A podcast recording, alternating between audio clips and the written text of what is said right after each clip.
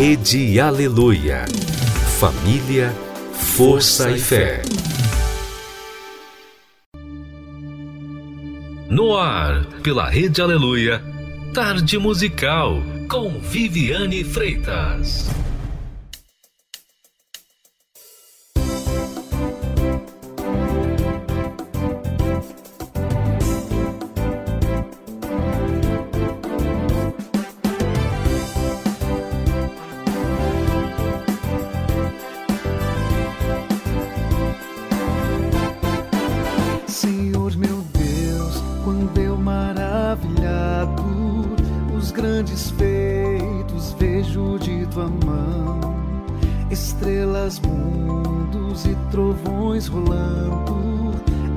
proclamar teu nome na amplidão. Canta minha alma então a ti, Senhor. Grandioso és tu, grandioso és tu. Canta minha alma então a ti, Senhor. Grandioso és tu, grandioso és tu. Quando atravesso bosques e florestas, ouvindo abrir casa pássaros cantar, ou vejo além montanhas altaneiras, o teu poder em glória proclamar. Canta minha alma então a ti, Senhor. Grandioso és tu, grandioso és tu. Canta minha alma então a ti, Senhor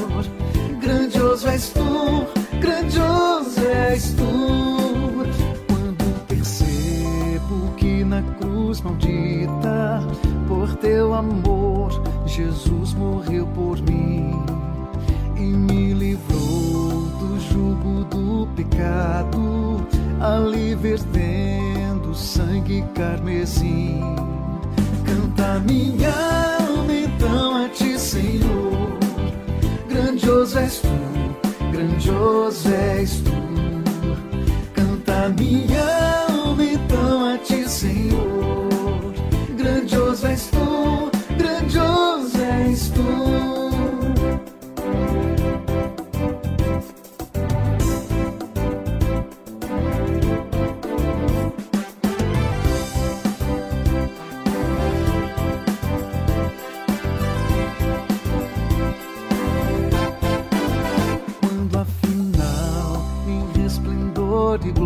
glória, Jesus abrir as portas da mansão.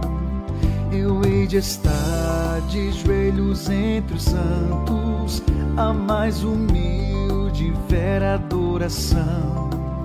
Então cantar eternamente ali, grandioso és tu, grandioso és tu. E então cantar eternamente ali grandioso és tu, grandioso és tu, grandioso és tu, grandioso és tu, grandioso és tu, grandioso és tu.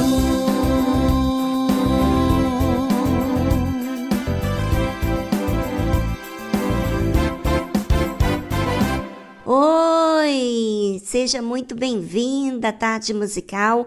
Vamos estar juntos até as quatro da tarde e juntos vamos aprender coisas da vida, não só coisas passageiras, mas coisas bem íntimas nossas. Fica ligado e atento.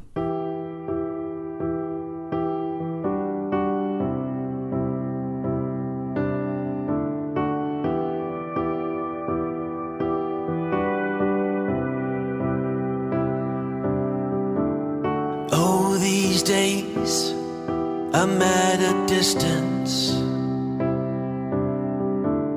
Sirens scream, but I don't listen. There's a million distractions I can't escape. Like I'm sleepwalking now, but I'm wide awake. And the picture I painted, I wanna change right now. to the conversation. Oh, my walls, you could see them shaking.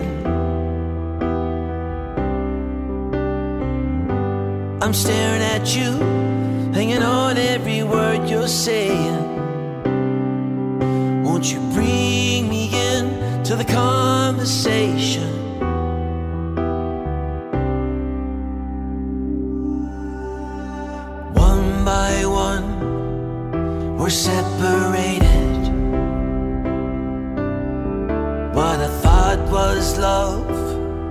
Just looked like hatred.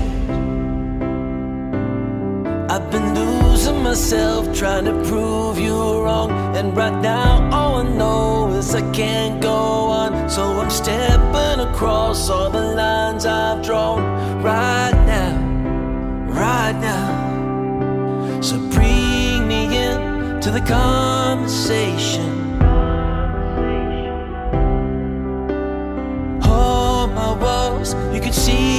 Shaking. Oh yeah. I'm staring at you, hanging on every word you're saying.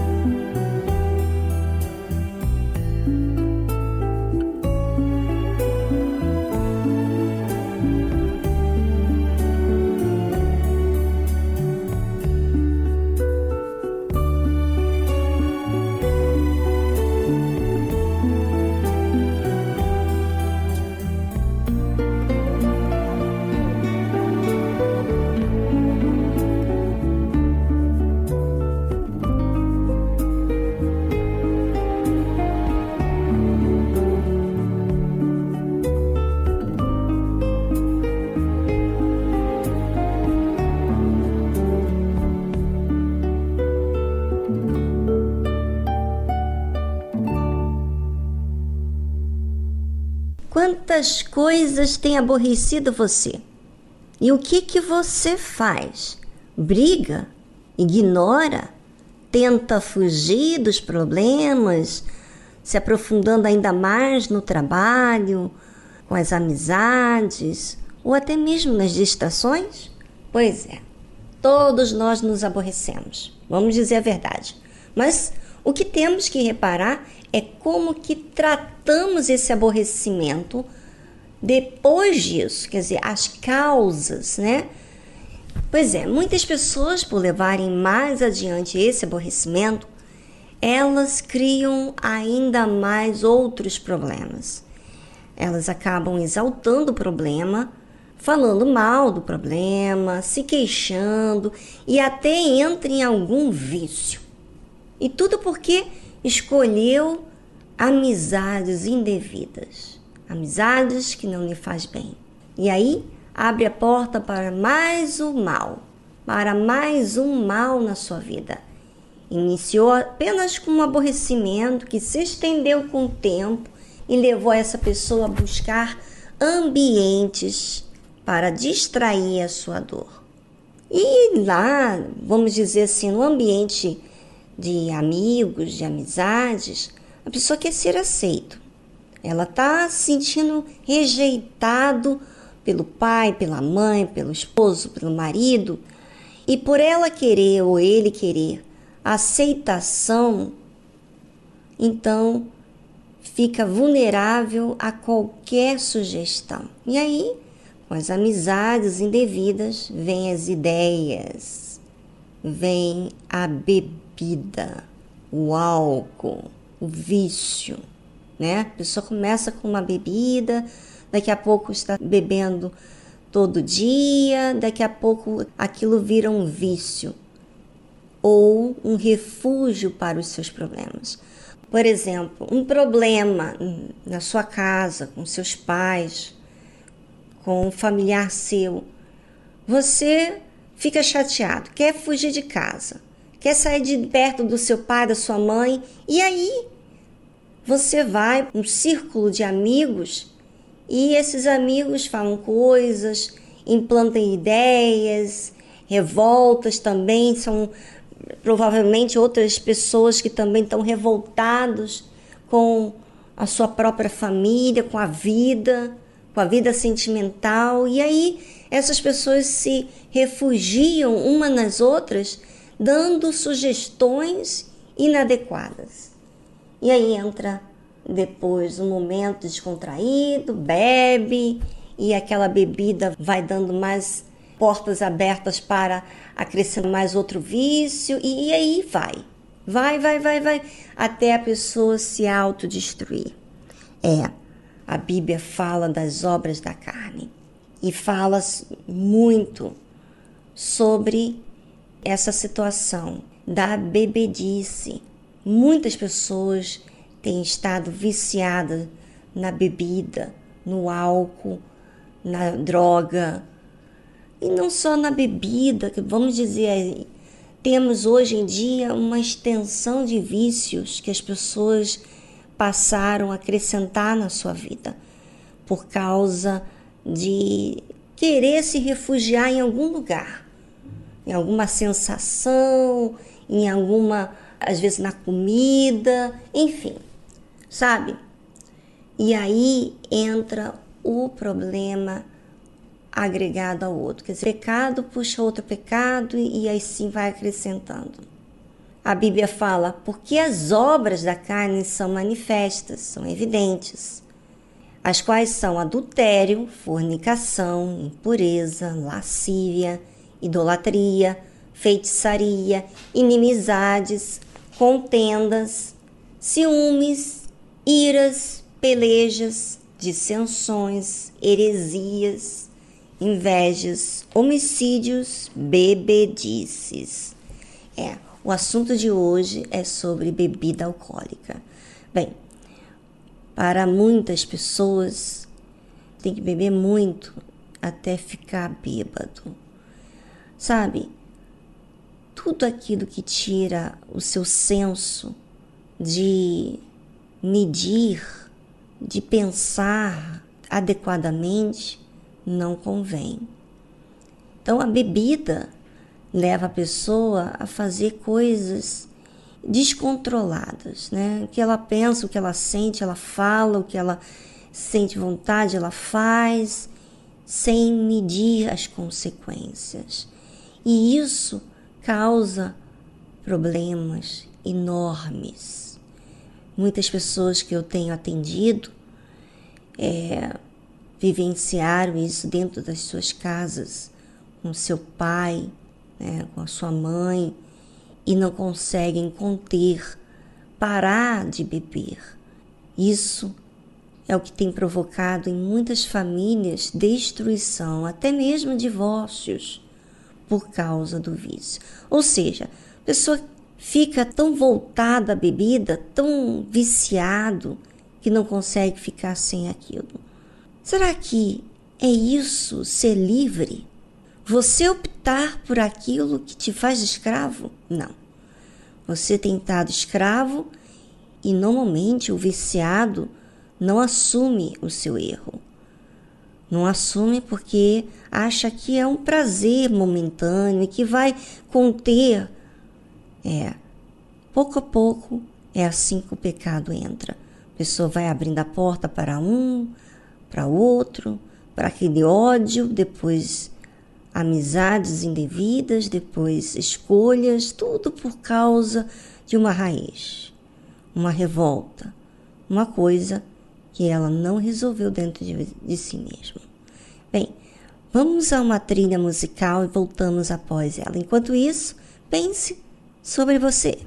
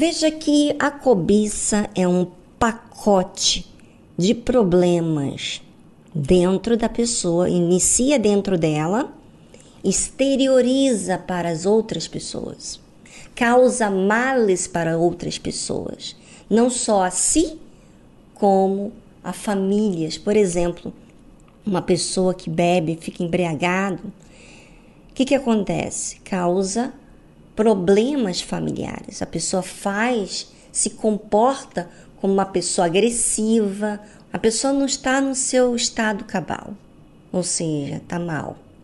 Eu pergunto para você: faz mal para a própria pessoa e para as pessoas que convivem com ela? Isso é o que faz o pecado. Ele se estende e causa problemas e esses problemas começam a ser adiados porque causa também um problema interno dentro dos outros familiares. Olha só a situação.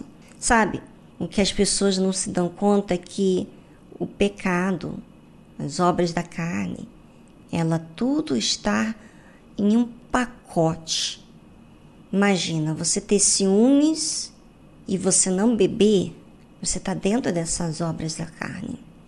Você fornicar, ninguém está vendo que você está fazendo, que você está tendo relação sexual de forma inadequada, porque você não é casado ainda e você fornica, tem relação com um, com o outro. Você aparentemente não vê o problema em si, porque ninguém vê. Ninguém senão você e outra pessoa, mas, obviamente, isso acarreta seríssimos problemas. Está aí fornicação, invejas. Imagina, você não, não fornica, mas você inveja a outra pessoa. Você não faz isso, mas anda com iras, com pelejas, com dissensões ou seja, esse pacote das obras da carne, elas são manifestas, elas são materializadas em um corpo de uma pessoa, né? E dos quais a Bíblia fala uma coisa muito interessante. E coisas semelhantes a estas, inclusive quando fala da bebedices, fala da glutonarias. E coisas semelhantes a estas acerca das quais de antemão vos declaro, como também. Já antes vos disse, que os que cometem tais coisas não herdarão o reino de Deus. Imagina, imagina você cometer aparentemente uma coisa que você não vê grotesca, mas está entre esse pacote das obras da carne. Esse pacote das obras da carne, ele, antes de acontecer, ele vem sucedendo diversas coisas que a pessoa não não corrigiu, ela não disciplinou, ela permitiu mal habitar dentro dela. Então, aquilo virou um problema. Problema maior, aonde não vai herdar o reino de Deus. Imagina, se a pessoa morrer de repente, não tem nem tempo de pedir perdão a Deus. Por isso é tão importante você, ouvinte, entender que a parte espiritual é o que você tem que cuidar, porque essa não vai ser só por essa vida, vai se estender por toda a eternidade, ou com Deus ou com o mal com o inferno, com a morte, o mal, com os demônios, o anticristo. Ou seja, convém você e eu cuidarmos da nossa vida espiritual, que é a nossa alma.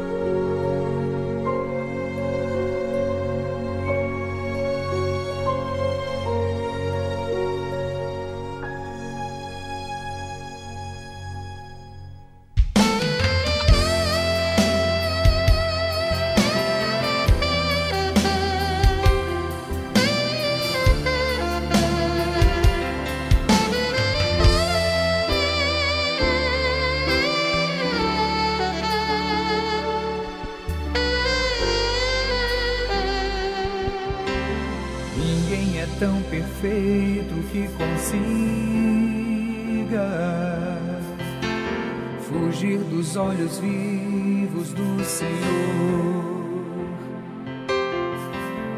que vê além do mais profundo abismo e até segredos que eu nunca falei. Ele sabe cada um dos meus desejos faço, onde ando, quem procuro. conhece o meu passado e o meu presente e quer fazer feliz o meu futuro. Eu luto é contra minha própria alma,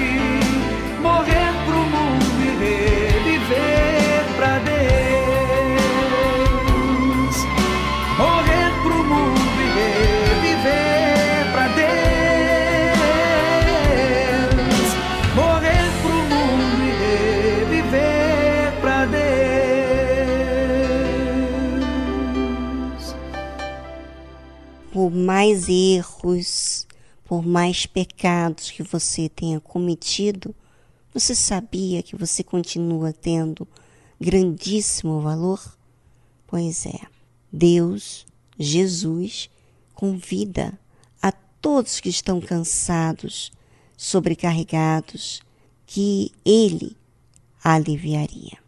Jesus disse isso. Você acredita nisso?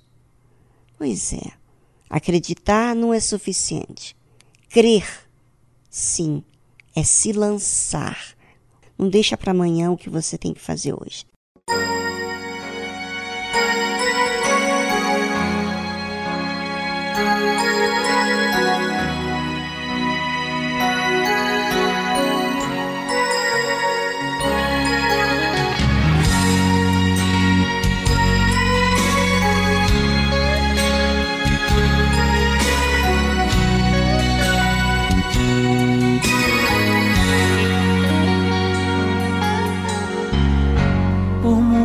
Tempo eu andei distante do Senhor Jesus. Vivi tão triste até chorei. Em densas trevas sem ter luz.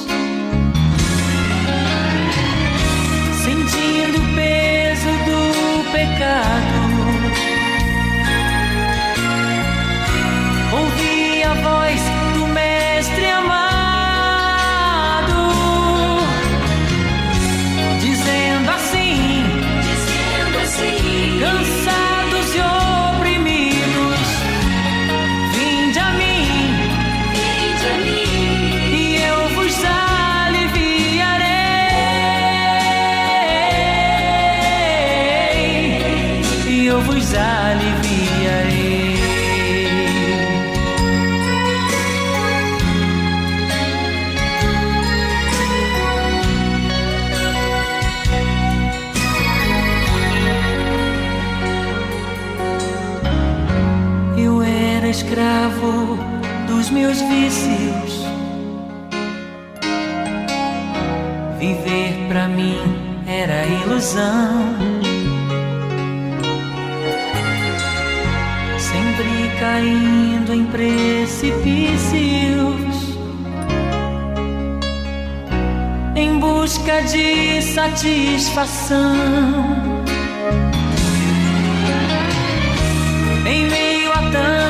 sofrimento. Jesus, com amor, me trouxe além.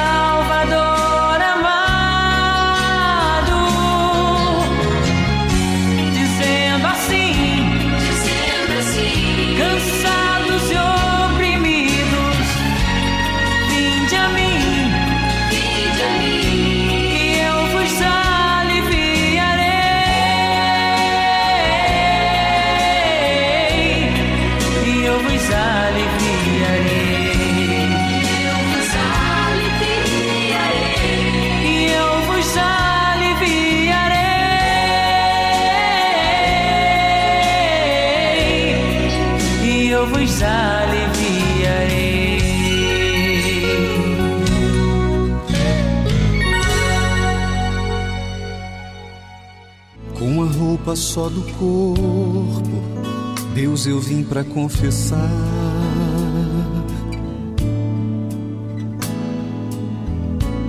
Só sobraram algumas lágrimas escondidas no olhar.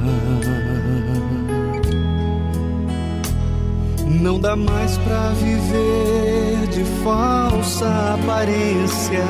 Se eu sou o espelho da própria falência, com a alma pedindo socorro no fundo do poço.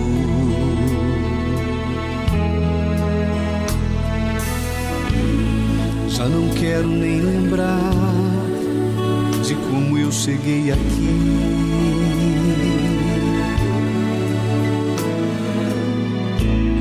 Desacreditado da vida, só pensando no meu fim. Mas ouvi que és especialista em impossível, mesmo que o quadro seja irreversível, que pra tudo, Senhor, tem jeito, é só eu acreditar.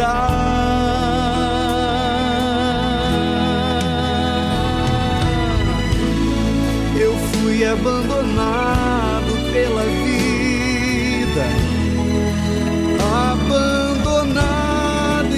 saída, comendo as migalhas que outros dão, como um pequenino cão. Só que eu descobri que Deus me ama.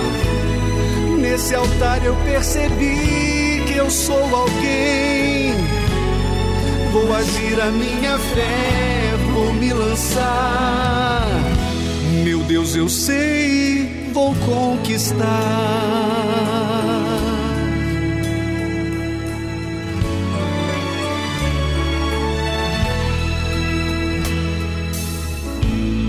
Já não quero nem lembrar de como eu cheguei aqui.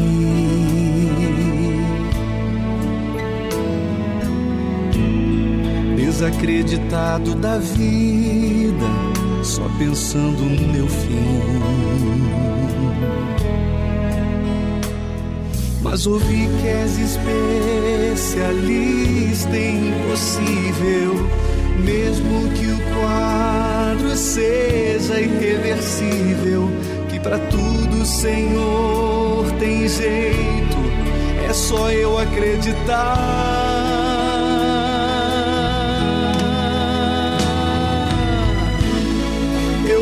abandonado pela vida, abandonado e sem saída, comendo as migalhas que outros dão, como um pequenino cão.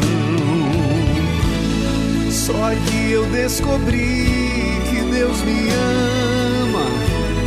Nesse altar eu percebi eu sou alguém. Vou agir a minha fé, vou me lançar. Meu Deus, eu sei, vou conquistar. Eu fui abandonado pela vida. Abandonado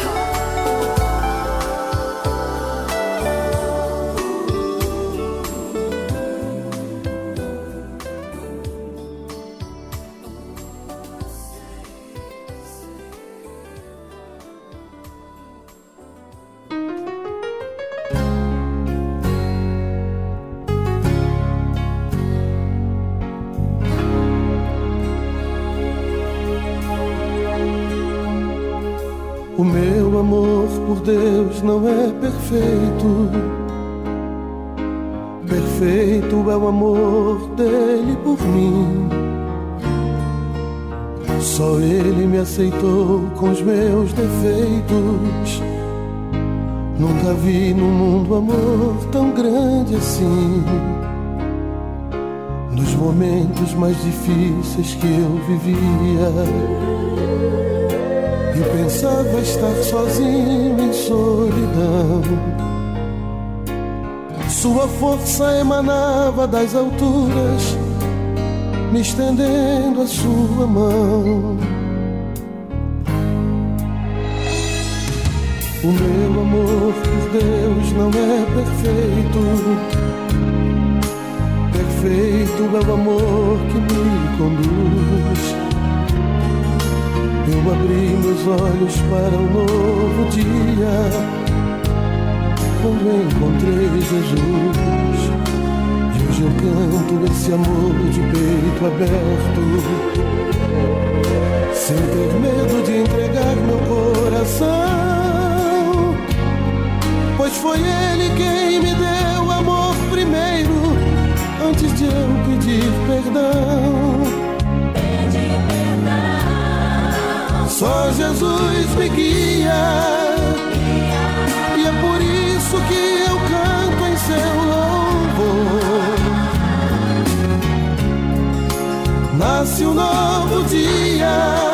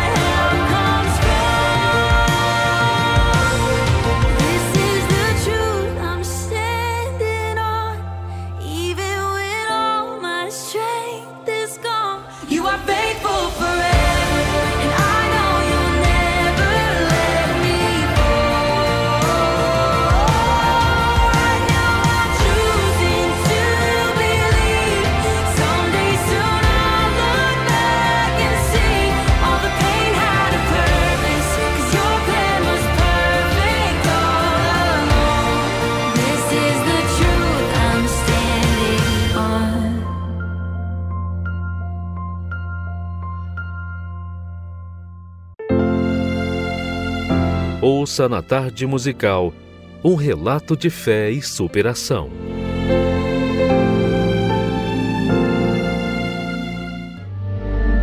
Meu nome é Stephanie Alves Lagares. Desde a minha infância eu passei por muitos problemas familiares devido ao vício que eu tinha dentro de casa através do meu pai.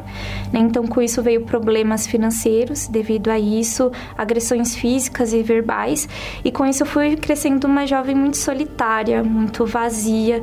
Então, tudo que eu passava dentro de casa eu trazia para dentro de mim, como se eu fosse a culpada por, por tudo aquilo. Olha, eu lembro de uma cena que ficou muito marcada. Foi quando ele chegou carregado em casa pelos amigos, né? Então era vergonhoso, assim, ele é tudo pequena, né? E ele chegou em casa carregado pelos amigos, né? E minha mãe, ele chorando, vendo aquela cena, os amigos dando risada. Então aquilo para mim foi muito triste, né? E algumas agressões que teve em casa, ele já chegou, né, a bater na minha mãe, eles também os dois brigando, já chegou a esfaquear o braço dele. Então, pelo fato de eu ser muito pequena, aquilo ali ele me traumatizou. Então, se eu via algum homem, se eu via alguma pessoa mais embriagada no meio da rua, eu já ficava com medo, era muito criei uma insegurança dentro de mim muito grande, né? E com isso, para me isolar no meu mundo, eu comecei a ter episódios de não dormir de noite, né? Então, por várias vezes eu acordava de madrugada, escutando alguém me chamar. Quando eu ia ver, todo mundo dormindo, não tinha ninguém em casa. Quando perguntavam do meu pai, eu costumava criar algo que eu queria que ele fosse. Eu não tinha coragem de falar o que ele era dentro de casa, eu tinha muita vergonha. Então, quando as pessoas perguntavam quem é o seu pai, ah, ele é um homem bom, tá? Ele tá trabalhando agora. Mas não, pelo contrário, ele tava lá em casa, ele tava bebendo, agredindo a minha mãe. E assim era na escola, mas quando perguntavam para mim. Eu comecei a me trancar dentro de mim ali, aquele sentimento foi me corrompendo. Então chegou numa fase que eu já não aguentava mais, né? Eu não aguentava mais tudo aquilo que eu tava passando. E eu comecei a sentir muitas dores na minha barriga, né? A ponto de eu chegar a ficar internada, a ponto de eu chegar e desmaiar de tanta dor que eu sentia. Só que nesses episódios de várias vezes nos médicos, os médicos eles até me levaram pro psicólogo para saber se não era algo psicológico também, né? Eu fazia exame, me viravam de um lado, me virava do outro e ninguém descobriu o que que era, né? E eram dores terríveis na barriga, eu chegava a tomar medicações fortes e nada passava. Nós batemos em várias portas, né? A gente já chegou até uma vez em um centro espírita e ela, a moça que estava lá até falou que o problema era espiritual, só que não ajudou a gente, mandou a gente para casa. Então a gente chegou aí até em outras igrejas também. Todo mundo falava, ah, é problema espiritual, mas não dava uma solução. Então a gente cansou, né? A gente cansou, falou, ah, isso é normal, isso vai acontecer com a gente mesmo. Até que um momento, através da minha tia, a gente conheceu o trabalho da Igreja Universal. Ela falou assim, ó, vai lá, que lá vocês vão encontrar a resposta. Então, a princípio, a gente foi por essa doença que eu tinha, só que também foi buscando pela libertação do meu pai, né? E quando cheguei na Igreja Universal, foi como uma uma luz na escuridão. Que logo no primeiro dia que eu fui, eu cheguei numa sexta-feira e quando os obreiros eles oraram em mim, eu falei aquilo que eu tava passando, né, que eu já não tava aguentando mais. E logo quando eles oraram em mim, eu já senti um alívio, porque eu cheguei ali com dor. Cheguei ali, não conseguia andar direito, doía tudo, até a perna doía. cheguei ali, os obreiros oraram em mim, o pastor falou: "Olha, você vai encontrar aqui a solução, a gente vai te ajudar". Eu me senti acolhida. Porque em todo lugar que a gente ia, eles falavam que era um problema espiritual, mas a gente não tinha o acolhimento, a gente não tinha aquela ajuda, aquele auxílio espiritual. Então aí começou a minha fase de libertação. Né? Então depois eu parei de sentir as dores, voltei no médico, né? Aí eles falaram, realmente não tem nada, né? Não tem nada ali. Eu conquistei a libertação do meu pai. Ele começou a sentir nojo daquilo que ele fazia, ele pediu desculpa para todo mundo e ele se, se tornou um pai referência. E ali eu fui aprendendo, fui aprendendo sobre o Senhor Jesus. Então eu não sabia o que que era, porque eu nunca tive, nunca, não nasci em berço cristão, não sabia o que era a Bíblia, não sabia o que era nada. Tinha conhecimento pelo que as pessoas falam. E ali eu fui conhecendo, né? E ali eu entendi que eu precisava renunciar. Eu fui curada fisicamente, só que interiormente eu ainda estava suja, né? Então ainda tinha mágoa, ainda tinha vazio, ainda tinha insegurança, medo. Então eu fui deixando. Ali eu entendi que eu tive, tive que tomar meu primeiro passo, que foi o batismo nas águas. E ali, quando eu me batizei nas águas, morreu tudo, né? Então eu fui um passo de cada vez, é como se eu estivesse subindo uma escada, né? Eu fui me entregando, eu fui deixando, eu fui perdoando, eu fui procurando entender o que era o Espírito Santo. Eu entendi que o Senhor que me curou, que me salvou, que me tirou lá do meio da lama, do fundo do poço, me encontrou lá no meio de tanta gente, então eu quero que o Senhor entre dentro de mim. E assim foi a minha entrega, e ali eu fui me entregando me entregando até que foi o dia que eu recebi o Espírito Santo. Foi a melhor coisa do mundo, porque aquela paz que eu nunca tinha sentido na minha vida, aquela alegria que eu buscava nas pessoas, em amigos, aquela atenção que eu buscava em todo mundo, eu encontrei somente quando eu recebi o Espírito Santo, porque ali tudo completou, né? As lacunas que estavam ali vazias foram sendo preenchidas, né? E ele tem sido meu alicerce até o fim. E depois disso é, o pensamento mudou, né? A mente, né? Que a gente fala agora, a mente de Cristo, né? Tudo mudou, os pensamentos, as atitudes com os meus pais. Houve uma mudança interior e exterior, tudo mudou. Né? Quem me conhecia antes até olhava para mim e falava assim: Nossa, mudou? O que, que você fez? O que, que você fez? E ali, ó, o Senhor Jesus que me transformou mesmo, porque ninguém acreditava. Ninguém mais acreditava em mim, ninguém acreditava na minha família. As pessoas nos viam com desprezo, até mesmo as pessoas da nossa família mesmo nos viam com desprezo. Depois disso tudo mudou. Quem entrava na minha casa antes se sentia carregado, porque o cenário era muito pesado, né? E depois disso agora tudo virou paz, né? Não, não tem mais briga, todo mundo senta na mesa, come junto, todo mundo tá feliz, né? E só quando a gente entendeu que somente Deus poderia mudar a nossa vida e a gente se entregou ao Espírito Santo, ele pôde fazer a obra na nossa vida. E ele mudou tudo, foi o meu tudo pelo tudo dele. E ele mudou não somente a minha vida, mas ele mudou tudo que estava ao meu redor também.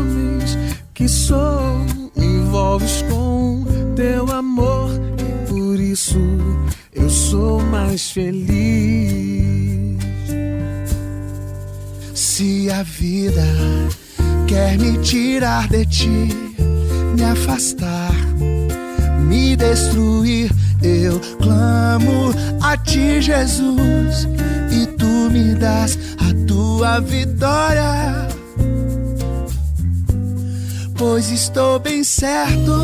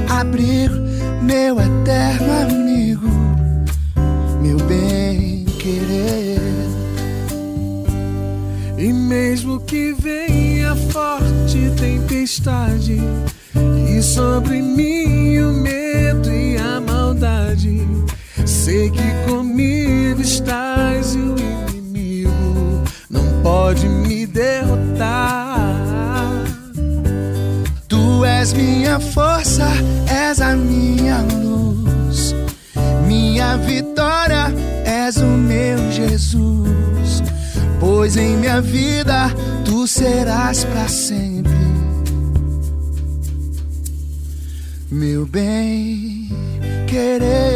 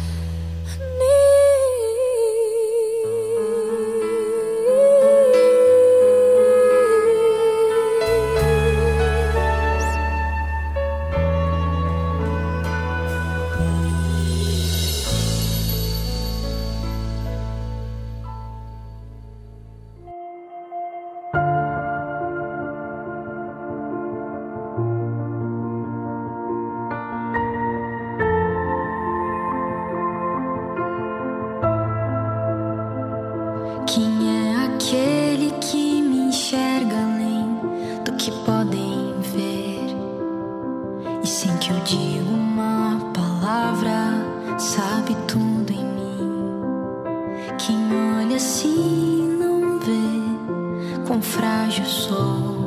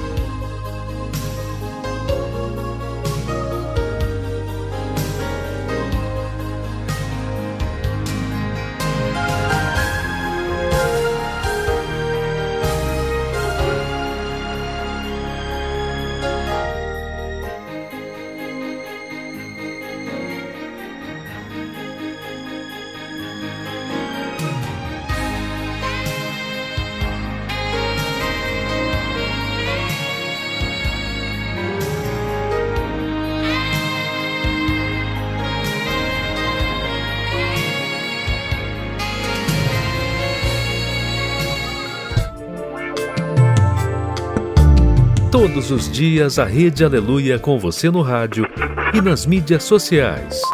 Programa Inteligência e Fé com o Bispo Renato Cardoso às 8 da manhã. Rede Aleluia. Família, força e fé.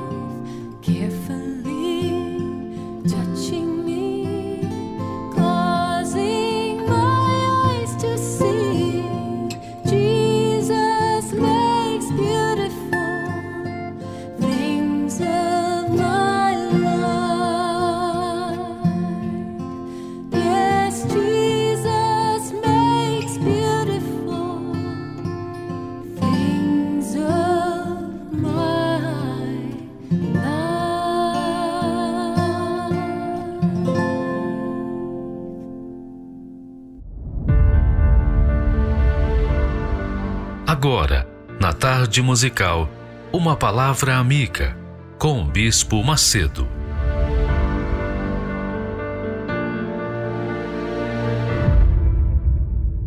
Olá, meus amigos. Deus abençoe vocês. Que o Espírito Santo venha lhes dar, pelo menos, o que ele me tem dado. Que Deus conceda a vocês, pelo menos, o que ele me tem concedido. Olha só o que Deus fala. Deus fala. Lá no Antigo Testamento. Como ele agia lá no, no Antigo Testamento. No Antigo Testamento não tinha Jesus. Tinha os profetas, tinha os sacerdotes, mas não tinha um intercessor pelo povo.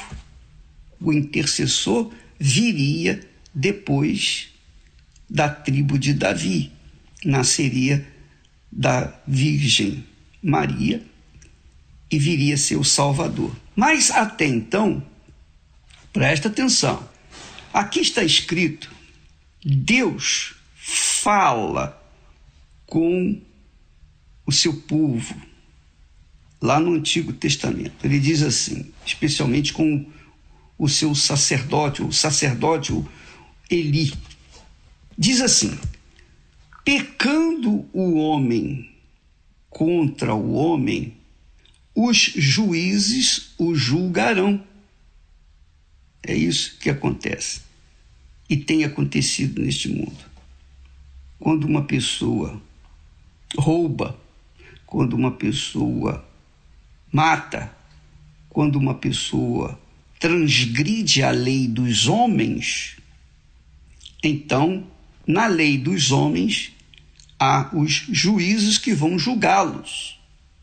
É isso que Deus está falando. Olha, pecando o homem contra o homem, os homens, os juízes, os juízes dos homens julgarão. Pecando, porém, o homem contra o Senhor, quem rogará por eles? Ou por ele? Pecando o homem contra o homem, quem rogará por ele? Pecando o homem contra o Senhor, quem rogará por ele? Pecando o homem contra o homem, os juízos, os próprios homens julgarão. Mas pecando, porém, o homem contra o Senhor, quem rogará por ele? Entenderam? Claro que você deve ter entendido. Claro, isso aí está fácil de entender. Mas não é só isso. Por exemplo, nós falamos sobre a escolha de Davi. Deus falou: escolhi a Davi, homem segundo o meu coração. O homem segundo o meu coração, que fará toda a minha vontade. Deus escolheu a Davi porque Davi tinha um coração desejoso de fazer a vontade de Deus. Então, Deus me chamou. Então, Deus também escolhe as pessoas que têm um coração assim, que desejam fazer a vontade dele. Mesmo que essa pessoa seja pecadora, então Deus quer que a vontade dele seja feita aqui na terra, então ele escolhe essa pessoa que, mesmo sendo pecadora, ela venha ser escolhida dele, para fazer a vontade dele. É claro que, para que possa fazer a vontade dele, a pessoa tem que nascer de novo, ela tem que ser justa, ela tem que viver de acordo com a vontade dele, ela tem que ser uma pessoa tendenciosa só para o que é justo, para o que é bom, para o que é verdadeiro, para o que é honesto, para o que é puro. Entende? Então, nós falamos da jovem que estava lá na cama com um rapaz, deixando seu corpo ser usado pelo homem. E ela dizia: Não, eu não quero essa vida. Ela estava no pecado. Mas o coração dela clamava, dizendo: Eu não quero isso. Eu não quero isso. Eu faço isso porque eu não tenho outra opção. Eu tenho que comer, eu tenho que dar comida para os meus filhos. Então, amiga, Deus então escolhe essa pessoa. Então, veja o critério que Deus usa para escolher os seus futuros servos. Entenderam? Então, ele fala: pecando o homem contra o homem, os juízes o julgarão. Pecando o homem contra Deus, quem julgará? Quem intercederá por ele? Naquela altura não havia Jesus. Hoje nós temos o Senhor Jesus. Aí a grande necessidade de as pessoas entregarem as suas vidas para Jesus, para que Jesus seja o seu intercessor diante de Deus. Porque hoje os homens, quando pecam contra os homens, quando erram contra outros homens, então tem os juízes, continuam os juízes por aí para julgarem a causa de cada um. Porém, quando se peca contra o Senhor Deus, quem vai interceder por essa pessoa junto a Deus? É aí que entra o Senhor e Salvador Jesus Cristo. Porque quando a pessoa está em Jesus, quando a pessoa tem a sua vida firmada nas suas palavras, na palavra de Jesus, anda de acordo com a sua vontade anda de acordo com a sua vontade. Então, se ela peca contra Deus, Jesus é o intercessor dela. não é maravilhoso isso? Então, por exemplo, vou falar de mim. Eu sei que eu não sou perfeito. Eu não sou perfeito. Porque deveria ser, mas não sou. eu tenho os meus erros, minhas falhas, minhas fraquezas, porque se a gente não erra com as palavras, a gente erra com o pensamento, às vezes, quando a gente não erra com o pensamento, erra com a palavra. sempre a gente vai cometer alguma falha, porque nós não somos perfeitos. Mas porque nós cremos no Senhor Jesus, a nossa fé está no Senhor Jesus como nosso Senhor e Salvador, então ele, Jesus, intercede ao Pai por nós. e ele, que é o nosso advogado, você acha que ele vai perder uma causa nossa junto ao juiz, que é o pai dele? E é o nosso pai também? Então, por isso, Jesus é o nosso Salvador, porque ele intercede por nós. É claro que se a pessoa é uma pessoa que tem má intenção, ou se a pessoa tem uma inclinação para o mal, ela vai ficar de fora, porque o nosso Senhor é compassivo, é justo, é perfeito, mas ele não tolera o erro, o pecado. Ele não tolera, porque ele é justo. Então, ele sabe de antemão que há dentro de cada um de nós. Se nós verdadeiramente estamos vivendo de acordo com a Sua palavra, estamos vivendo de acordo com a fé na Sua palavra, nos comportando de acordo com a Sua palavra, obedecendo a Sua palavra e fazendo o que Ele quer, que é viver na justiça, que é viver na verdade, é óbvio, é óbvio que Ele vai nos defender, Jesus vai nos defender. Agora, Jesus ensina-nos a orar o Pai Nosso e pedir perdão. Perdoa-nos, perdoa as nossas dívidas. Como nós perdoamos aos nossos devedores. Quer dizer, se eu perdoo aos meus devedores, eu também vou ser perdoado. Mas se eu não perdoo aos meus devedores, então tampouco vou ser perdoado. Então é, é assim, toma lá da cá. Da forma como a gente age para com Deus, ele age para conosco. Entendeu, minha amiga, meu amigo? Aí está o critério de Deus. Ele dá para a gente de acordo com o que nós oferecemos para Ele. Se um coração sincero, ainda que haja erros, falhas, pecados, a pessoa oferece para Deus toda a sua essência. Oh, meu Deus, eu, eu, eu faço isso, mas eu não quero ser assim. Eu sou uma pessoa geniosa, temperamental, mas eu não quero ser assim. Então Deus vem e faz a obra dele de justificação. Justifica aquela pessoa, perdoa. Mas se a pessoa tem a inclinação para fazer a sua vontade, ou a vontade do mal, então não há, a não ser que ela se converta a Jesus, aí sim ele vai interceder por ela, mas se não converter, ela vai se perder. Ela vai morrer e não vai ter salvação mais. Então, Deus fala com muita clareza aqui para o, o sacerdote Eli. Ele diz assim: Aos que me honram, honrarei. Aos que me honram, Deus falando, eu honrarei. Porém, os que me desprezam serão desprezados.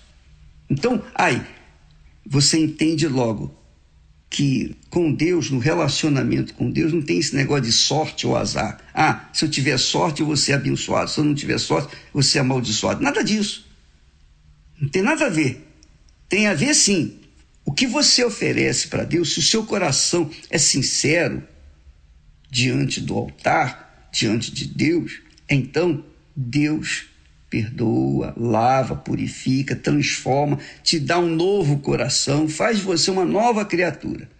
Agora, se o seu coração no altar não é sincero, você quer negociar com Deus, Ah, tá aqui, Senhor, eu te dou isso aqui, te dou a minha oferta aqui e o Senhor me, me abençoa naquilo ali. Não, não é jogo, não é negócio, não é negócio, é uma questão de inteligência.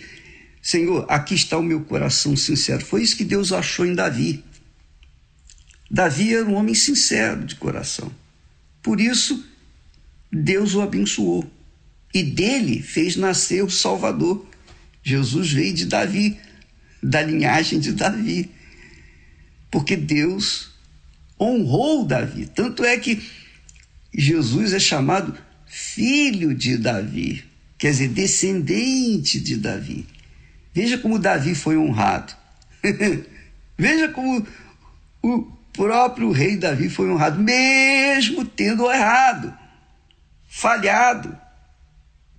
Mas ele tinha um coração sincero, Deus o perdoou. Deus viu as circunstâncias com que ele caiu, etc, etc. Então, amiga e amigo, Deus olha para você que diz assim: puxa vida, minha vida é, um, é uma lástima. A minha história até hoje tem sido escrita com lágrimas. Eu tenho gemido, eu tenho sofrido, eu não sei o que é vida, não sei por que, que eu vim ao mundo, não sei por que, que eu vim ao mundo, porque se fosse minha escolha eu não viria. Pois é, você não teve direito de escolha, nem eu. A gente não nasce por escolha. A gente nasce por conta dos nossos pais que nos geraram.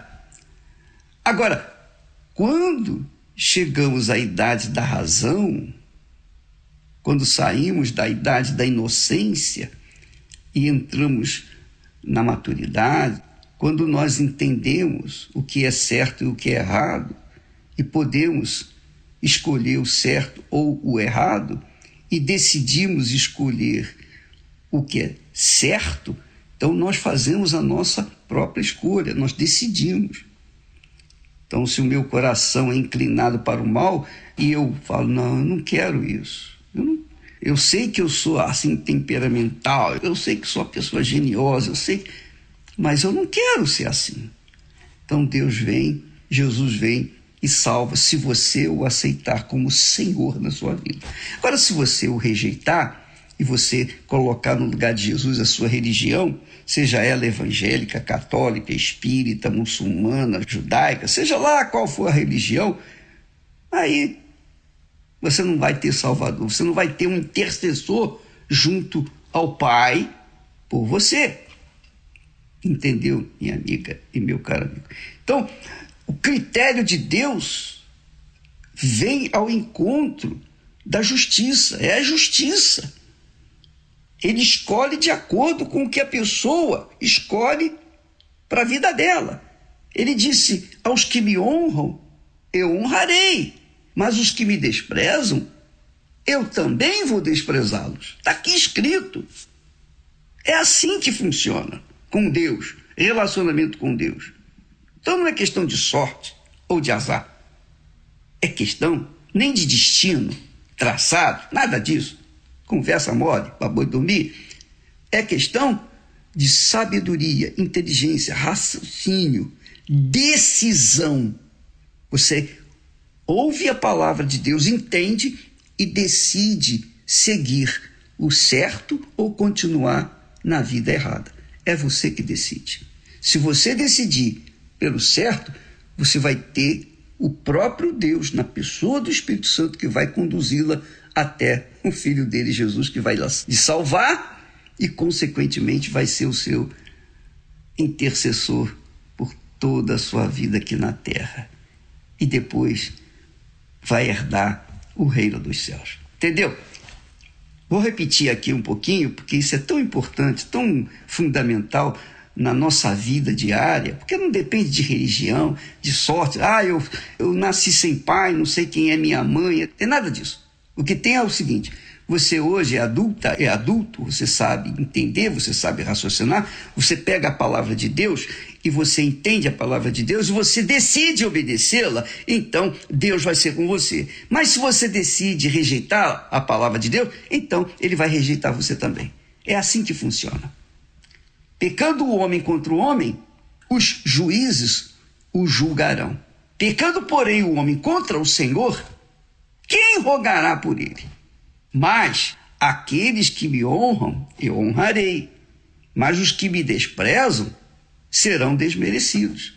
Então, é uma questão de decisão, não é de questão de sorte, não é questão de destino, é uma questão de decisão pessoal que não depende do pastor, do bispo, da igreja, da religião, não depende se seu pai era bonzinho ou malzinho, não depende de nada, depende de, da sua decisão. Você não pode jogar a culpa da sua vida desgraçada sobre seus pais, sobre ninguém. Ela é o resultado do que você oferece no altar, o seu coração no altar. Se o seu coração é sincero, Deus vai aceitá-lo e vai fazer de você uma nova criatura, vai lhe dar um novo coração. Se ele não for sincero, você pode botar toda a sua riqueza no altar que não vai funcionar. Porque Deus viu o coração, ele viu o coração de Davi. E o coração de Davi batia de acordo com o coração dele. Graças a Deus. Isso é maravilhoso, né? Que a gente não fica dependendo de sorte, não fica dependendo de dinheiro, não fica dependendo das pessoas, não fica dependendo de patrão, nem de empregado, não fica dependendo de ninguém. Você voa sozinho e vai para onde você quiser, para o norte, para o sul, para o leste, oeste, para onde você quiser, desde que você tenha e ou esteja sob as asas do Altíssimo, dirigida, dirigido pelo Espírito Santo. Deus abençoe e até amanhã em nome do Senhor Jesus. Amém.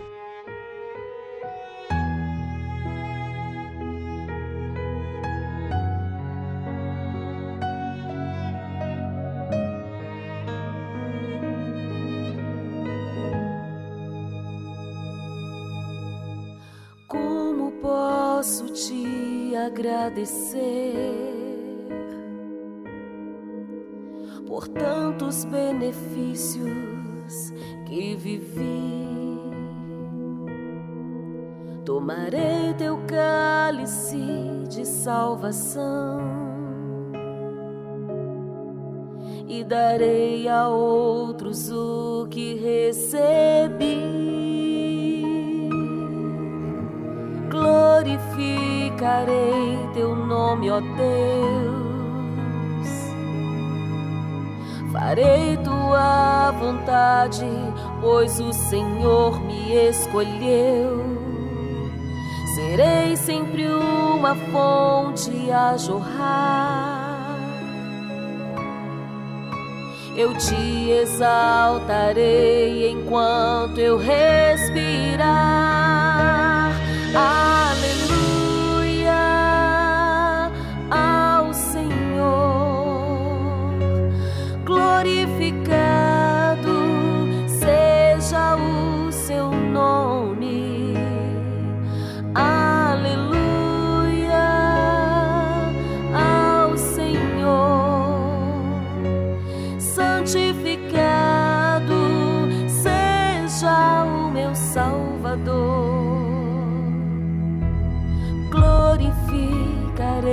teu nome, ó Deus.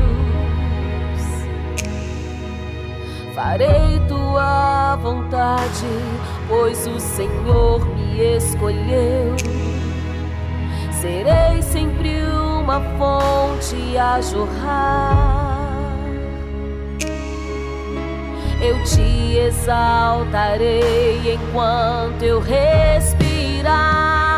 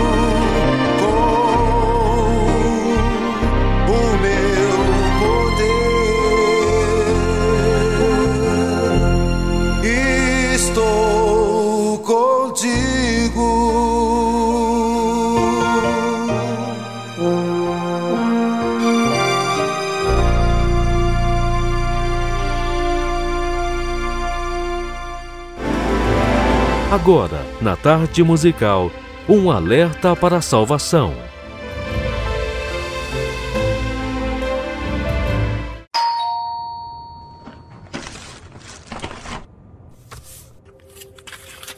Imagine receber em casa uma carta enviada pelo próprio Senhor Jesus. Certamente você se sentiria surpreso e honrado. Só que ao abrir, se depara com as seguintes palavras: Conheço você, a sua dedicação, tudo o que você faz. Porém, tenho algo contra ti. O quão duro seria ouvir essas palavras do próprio Deus. Mas saiba que essa carta existe. E essas palavras foram endereçadas a um povo que abandonou a coisa mais importante para Deus em nós: o primeiro amor. Escreve ao anjo da igreja de Éfeso: Conheço as tuas obras e o teu trabalho, e a tua paciência, e que não podes suportar os maus. E sofreste, e tens perseverança, e trabalhaste pelo meu nome, e não te cansaste. Tenho, porém, contra ti que deixaste o teu primeiro amor. Com certeza, os cristãos de Éfeso ficaram atônitos com essa repreensão. Afinal, tinham um grande zelo, disciplina e não se cansavam de trabalhar pelo Evangelho. Aparentemente eram irrepreensíveis no seu proceder. O que poderia estar errado? Esta igreja começou bem. O próprio apóstolo Paulo elogiou a fé deles e o amor que tinham pelos santos. Mas com o passar dos anos, sem perceber aquela comunhão e intimidade com Deus, foram substituídas apenas por trabalhos e serviços. A queda deles se deu no momento que se preocuparam somente em fazer e se esqueceram que para Deus o mais importante é ser. O retrato de Éfeso está estampado na vida de muitos nos dias atuais. Frequentam uma igreja, dão dízimos e ofertas, são pessoas corretas e até dedicadas no trabalho da obra de Deus, mas não conseguem perceber que o seu relacionamento com o Altíssimo está frio. Não é mais como no princípio, quando abraçaram a palavra. Não há mais temor, nem bons olhos. O que antes era um prazer se tornou um fardo. Tudo hoje não passa de costumes e religiosidade. Estão vivendo no piloto automático. Isso porque o primeiro amor foi substituído por um outro amor que conheceram. Quantos que estão trocando o altar pelo ouro? A riqueza eterna da salvação por alguns minutos de prazer. Não é à toa que muitos que pareciam estar de pé, hoje estão assim, apagados. De que vale tantos feitos e no final perder a alma? Meras obras jamais serão suficientes para se manter aceso. É preciso conservar a chama do primeiro amor viva até a morte. Na mesma carta do Senhor Jesus que expõe a ferida, também oferece o remédio para a sua cura. Lembra-te, pois, de onde caíste, arrepende-te e volta à prática das primeiras obras. Lembra de como você buscava o Espírito Santo? Das madrugadas acordado, desejando a sua presença? Lembra do prazer de ganhar almas? Do refrigério que você encontrava na palavra de Deus? Lembra do quanto você investia na sua alma?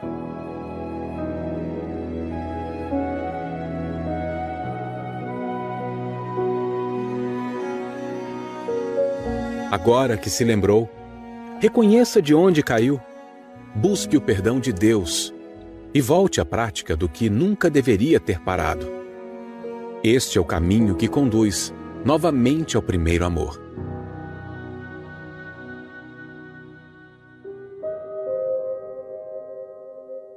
Antiga cidade de Éfeso, atualmente. Infelizmente, aquela igreja não seguiu o conselho da carta do Senhor Jesus e hoje simplesmente desapareceu e o que se vê são apenas ruínas. Nada mais lembra o lugar que um dia viveu o primeiro amor. Não permita que a sua alma chegue a esse ponto.